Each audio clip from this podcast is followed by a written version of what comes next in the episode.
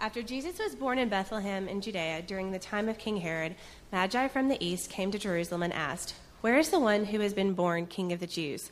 We saw his star when it rose and have come to worship him. When King Herod heard this, he was disturbed, and all Jerusalem with him. When he had called together all the people's chief priests and teachers of the law, he asked them where the Messiah was to be born. In Bethlehem in Judea, they replied, for this is what the prophet has written. But you, Bethlehem, in the land of Judah, of Judah, are by no means least among the rulers of Judah, for out of you come a ruler who will worship my people Israel. When Herod called the Magi secretly, then Her- sorry, then Herod called the Magi secretly and found out from them the exact time the star had appeared. He sent them to Bethlehem and said, "Go and search carefully for the child. As soon as you find him, report to me so that I too may go and worship him." After they had heard the king, they went on their way and the star they had seen when it rose went ahead of them until it stopped over the place where the child was. When they saw the star, they were overjoyed. On coming to the house, they saw the child with his mother Mary, and they bowed down and worshipped him. When they opened their treasures, then they opened their treasures and presented him with gifts of gold, frankincense, and myrrh. And having been warned in a dream not to go back to Herod, they returned to their country by another route.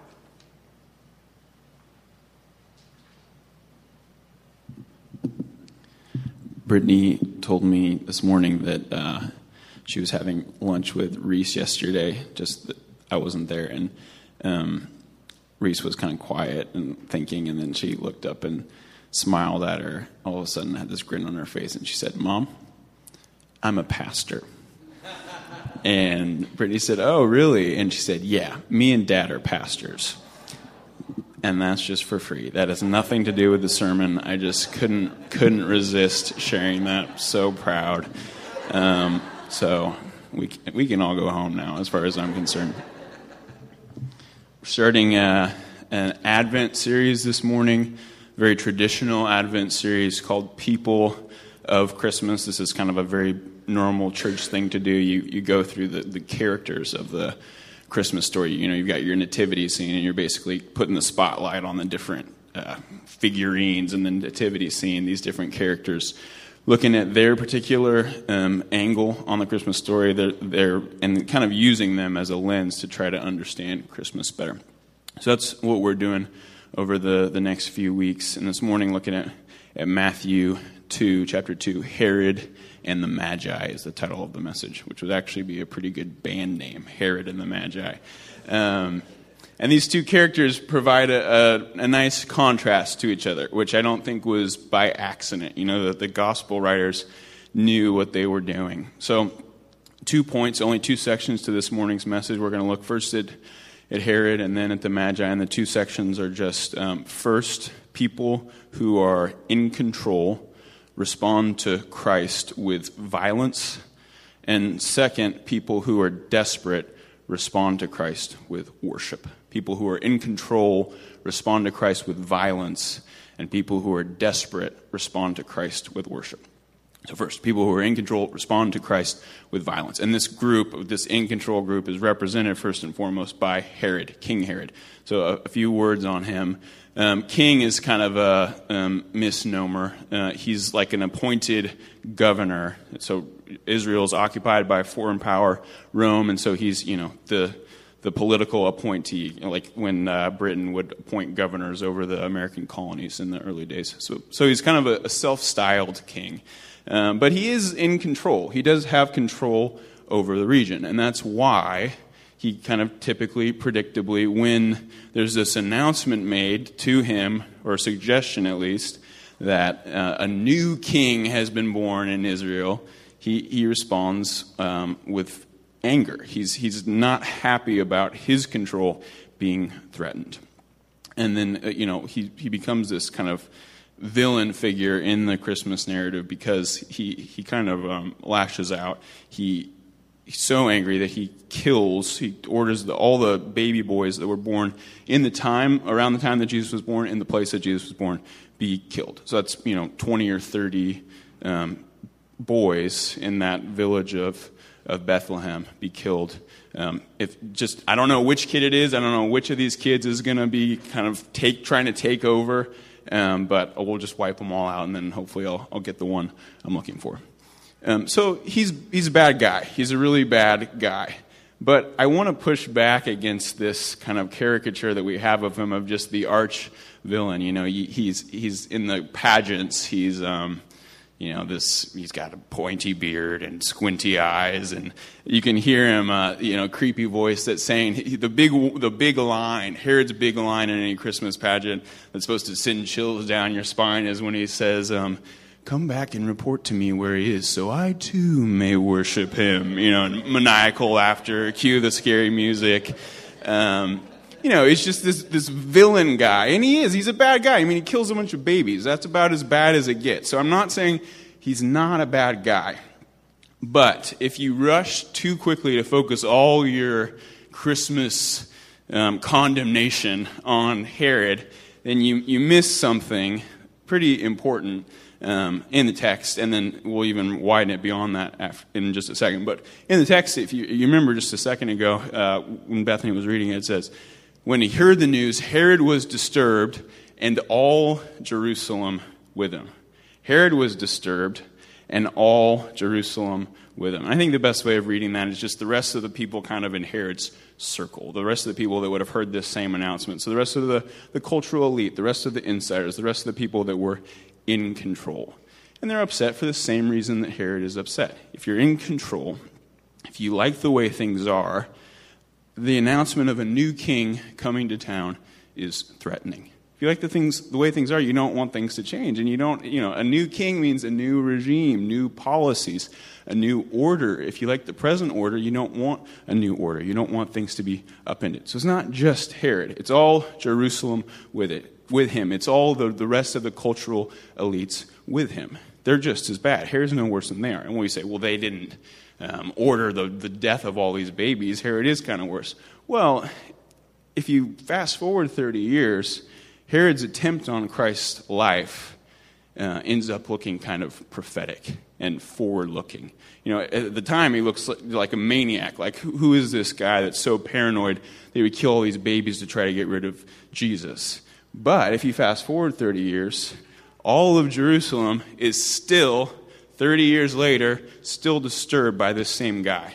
They're still put out by the same guy. And now they've made dozens of attempts on his life. Now they've gone to all these great lengths great expense, great time, great effort to try to wipe out this guy that Herod could have gotten when he was a baby. So Herod could have been a hero. Herod could have been a hero if he had just gotten the job done the first time. He's not, it's not so crazy. Everybody's trying to do it 30 years later. They're disturbed. People in control are disturbed by Christ and respond to him in violence because he threatens the control they have. And this is not just, you know, obviously a, a history lesson or, you know, the, you know, social dynamics in Jerusalem. I mean, that's not really what we're after here. What we're after is um, this truth to what extent each of us is in control um, over certain spheres, and to what extent Christ's authority, Christ's claim to kingship, Christ's um, desire for allegiance competes with that control. And the area we're all in control of ourselves is us. We, we control our own lives. We're captain of our own faith. And just as Jesus challenges Herod's kingship over Israel, he says, You're not the true king of Israel, I am. And that threatens Herod. In just the same way, Jesus, as he grows up, as he becomes more explicit about his claims, challenges the kingship, our kingship over our souls. He doesn't just claim to be the king of Israel, he claims to be the king of every human soul. he says these, these crazy, ridiculous things like, um, whoever doesn't deny themselves and take up their cross and follow me can't be my disciple. Whoever doesn't hate their own father and mother in comparison to me and follow me, they can't be my disciple. He demands absolute allegiance. He expects you to quite willingly die for him, follow him to the point of death. I'm king. I'm king over everybody. And that's why John Stott um, says in his, his great book, Basic Christianity, famous passage. He says, when people meet Jesus in the Gospels, and this is true today when people meet Jesus as well, there's really only three ways you can respond to Jesus. You either run away from him in fear, you attack him in anger, or you kneel and bow before him. Those are your only three choices. You run away from him in fear, you attack him in anger, or you kneel b- before him and bow and worship him. Because what else can you do for a guy that's claiming authority over you? We try to ignore this today. We try to kind of block it out and pretend it's not true, but it's there. It's always there in the background. People are shopping this month, you know, whatever store, buying their Christmas presents, and piped in above them through the speakers Joy to the world, the Lord is come. Let earth receive her king. Let every heart prepare him room. It's an invasion. It's an invasion. He wants room in every heart. He's coming in, he's occupying. Make room in your heart. And that's threatening. If you're in control of your own heart, if you're in control of your own life, it's extremely threatening. And the only rational response is violence. Peter says, um, the first Christian sermon ever preached. This is the day of Pentecost after Christ has been raised and ascended into heaven. He says to the crowd, um, This Jesus whom you crucified. And, you know, most of the people there weren't in Jerusalem on the day that Jesus was put to death. Most of them had nothing directly to do with the crucifixion. But the Bible's teaching is that just the way that Herod tried to kill Jesus when he had the chance, all of us, all of us would try to kill Jesus if we had the chance. And we really understood who he is and who he claimed to be Lord over all. People who are in control respond to Christ with violence. It's the first section of the message. The second section, we're going to totally switch gears, and it's going to seem like we're heading in an opposite direction, but hopefully we'll, we'll be able to tie it together at the end. Hopefully. I'm actually not sure about but we'll see. Um, second section is, is uh, people who are desperate respond to Christ with worship. And this group of desperate people is represented by the Magi. Um, so, who are these guys? a lot of misconceptions about the Magi, um, several of which have been cemented by my least favorite Christmas carol, We Three Kings of Orient Are. Um, it was actually written by a, a, New Yorker, John Henry Hopkins. He's the uh, music director in the Civil War era at General Theological Seminary up the street in Chelsea, which was used to be one of the, the premier seminaries in the U.S., and now it's been bleeding cash for decades, and they're selling off all of their buildings. I, I really don't know why you needed to know that, I, except that um, We Three Kings was probably where things started heading downhill for General. Um, so the, the problem is there, they, there weren't three of them, and they weren't kings. Um, there weren't three. There were three gifts. They give three gifts to Jesus, but they're not. The gifts are like you know bags of things. I mean, they're not like individual. It's not like each guy had to hold his little you know uh, stick of whatever. Um, so there's, there's, not, there's not three of them. They, they had crossed the whole desert, so they, they were, had a caravan. They couldn't have done it with just three people. And there's, they aren't kings. The Bible doesn't say anything about them being kings. We just made this king thing up at some point along the way for a reason. I have a hypothesis that I'll share in, in a second. So there's not three of them. They, they're, they're not kings. And most importantly, they are not wise men.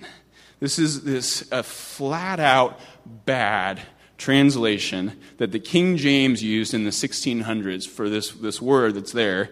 And then it becomes traditional because people get really attached to Christmas. You know, it's all sentimental. And then you can't change it because people are like, well, where are the wise men? You know, I'm not going to buy this Bible. Um, so, so, so people have had to follow the King James for for years, and it's not, it doesn't say that. It doesn't say wise men. We know now what the word means. The word is magi. The word is magi.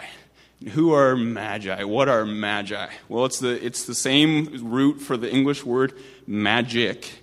And every t- other time that word magi is used in the New Testament, it's translated as uh, magician or sorcerer. So that's kind of the broader definition. Now, the more narrow definition is mag- the word magi, the root of the word comes from the, the castle in Persia where a guy named Zoroaster was born. The founder of Zoroastrianism, centered in Persia, was one of the world's biggest religions at that time. So a magi is an adherent of that religion. A magi or a magian. Um, and the, the, the magi, the Zoroastrians, were known to the Middle Eastern world for two distinguishing things. They were known for their uh, commitment to astrology, and they were known for their commitment to interpreting dreams. Say, wait a minute, wait a minute. Are you saying that these first distinguished guests to the Christ child were some Zoroastrians from Iran? Whoops. You know, how did that happen? And so it, it, makes a lot of sense that we, well, how can we, you know, this is embarrassing. What can we do about this? Maybe we'll, we'll, uh, we'll call them wise men. You know, that sounds, that sounds okay. We'll call them kings. So now they're kind of philosopher kings and, and Plato would be proud. But, you know, God, God obviously doesn't care about that. And God obviously had something else in mind. And you got to ask what that is. Why would God have these uh, Zoroastrians from Iran be among the first visitors to Christ? If you ask that, you all of a sudden have to start asking a series of other questions. Like, why would he choose Bethlehem, rural village, instead of Jerusalem, urban center? Or why would he choose barn, smelling of manure and urine, instead of a palace? Or why would he choose an unwed teenage woman as the mother of Christ instead of a married, respectable woman? Or why would he choose a dirt poor carpenter instead of a man of means. See, everything, everything about the Christmas story is a disaster. The whole thing is just a joke. It's a train wreck. It's messed up from start to finish. It's awful. And the Magi just fit right in with that. Well, let's just throw some Zoroastrians in on top. I mean, why not? What the heck? It's, it's already a mess. It's a mess. The whole thing is a mess. Why does God do it that way? just because he, he likes underdogs. You know, he thinks it'll make for a good story. His favorite movie is Rudy. What is, what's, he, what's he after? No, it's more than that. Um, 1 Corinthians, Paul says that God has chosen the foolish things of this world to shame the wise. He has chosen the things that are not to nullify the things that are. He has chosen the lowly things, the despised things, to put shame to the things that are high. He's doing it for a very specific reason. And the reason is he's weeding out everybody except those who are desperate enough to go for something this crazy. He's weeding out every all the groupies, all the wannabes, all the wise, all the high, all the people who think they have it under control. And the only people that are left are the people that are desperate. And the wise men, the, oh, there you go. The magi the Magi were clearly desperate. I mean, why else would these guys cross a desert, spend a year traveling, following this star to, to find this Jewish Messiah? They were desperate. They were desperate for something. And you, you compare that and contrast it with the, the Jewish scribes that they meet in Jerusalem. They've come a thousand miles. They get to Jerusalem and they say, we've been following the star. Has anybody heard about this baby? Has anybody heard about this baby that's supposed to be born around this area around this time? And the scribes are like, oh, yeah, we know about that. It's right here. Uh, we have this book that tells us all about it. It's supposed to happen in Bethlehem. And they say, well, where's Bethlehem? And they're like, oh, it's six miles outside of town. They've gone thousands of miles. They've got six miles left to go. And you would think, you would think that one of those scribes that has the book there right in front of them, that one of them would say, hey, can I come too? Can I come with you to the last six miles and see what this is? No, no. Because why? It's Magi. It's Magi. It's Bethlehem. No, no, we don't need that. People who are in control, people who are in the, on the inside, people who have it together are not going to have a place for this because it threatens what they have. If you, if you like the way things are, you don't need Jesus. I mean, that's true. Everybody gets that. If you like the way things are, you don't need Jesus. But the desperate people, the outsiders, the people that don't really have another way of getting what they're looking for, they'll try anything. They're the ones that come and worship. And that's exactly what the wise men do, obviously. They, they come, they find the Christ child, and they, the text says they're overjoyed, they're ecstatic, they're celebrating, and they kneel before him and worship and give him gifts. They worship because they're, they're desperate. So, you know, the, the question is to, to what extent are you an in control person, and to what extent are you a desperate person? And, you know, if, if you like the idea, maybe, maybe God's tugging on your heart. You know, maybe you're an in control person, but God's tugging on your heart and, and pulling you toward Him, but your in controlness is keeping you from, from getting there. You don't have the requisite desperation to kind of make that leap. What can you do? a, a couple things. I, I, I, don't really know is the first answer. You know, it's kind of a mystery how somebody gets from in control to desperate. A, lo- a lot of things have to happen often, and you know, it's kind of outside of our hands. But if you want to be active in it, I think just two quick things to, to recognize. The first is recognize this, the sense in which your control is an illusion. You know, you think you're in control, um, and you are in control of certain things, but the things you're in control of you're only in control temporarily. You're going to lose control eventually, no matter what, like we've been talking about with the, the giving series. Um, so it's kind of an, an, illusion of your own making. And when you realize that, I think it can be helpful in not responding to Christ with violence because you realize you, weren't in control to begin with. And the other thing is, find your, your place of desperation, whatever that is. So I think what's true about anybody who's in control is somewhere within them there's desperation. You know, Thoreau's famous line about we all live lives of quiet desperation. The desperation is covered up by all this other stuff, covered up by all these um, ways we like to, to, tell ourselves we're in control. And if you want to come to Christ, if you want to, to worship Christ, um, you have to find that desperation underneath it. You know, whatever it is, that, that hunger that can't be satisfied, that pain that won't go away, whatever that desperation is, everybody has it there somewhere. And you have to kind of go beneath the, the incontrolness and find it. And then you, you have to get over the anger, you know, get over the anger at Christ telling you what to do and being king and coming into your life and, and taking over. But that happens um, through the cross. You know, that happens through when you see what Jesus did for you, when you see that he's willing to die for you all of a sudden you're willing to worship this king lovingly and, and um, without any resentment because you see what he was willing to do. And the, the, the, last thing before we close is just that, that that whole thing about the Christmas story being such a mess and such a debacle, and it's, it's all so messed up. Um, and that being to weed people out, you know, that, that aren't going to go for anything except something that's crazy.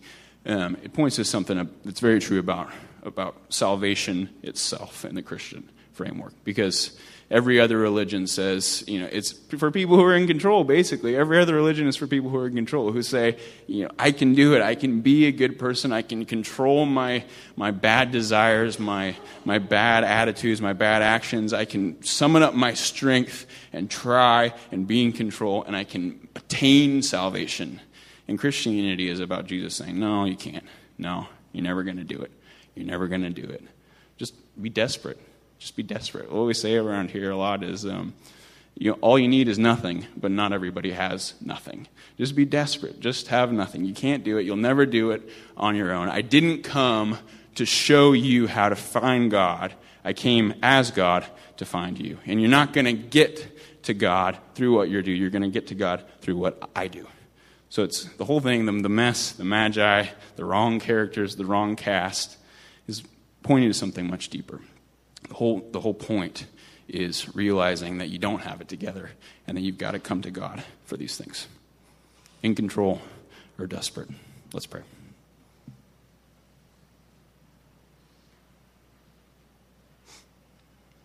Father, we thank you for coming at Christmas. We thank you for what looks like foolishness to us at first. Just the the silliness of all of it, the wrong details and the wrong people. But we thank you for the sense in which it's a blessing, the sense in which it shows us that it's not about having it all together and it's not about being in control. It's about being desperate enough to come before you and worship and lay everything else aside and be overjoyed just to be in your presence. God, I pray that your Spirit would speak to us this Christmas. I pray that for those who are in control, um, you would expose the desperateness that's been covered over. I pray that for those who are discovering that desperateness for the first time, you would lead them to Bethlehem, that you lead them to the manger, that you lead them to a place where they can worship you with honesty and vulnerability for the first time this Christmas. It's in Jesus' name we pray. Amen.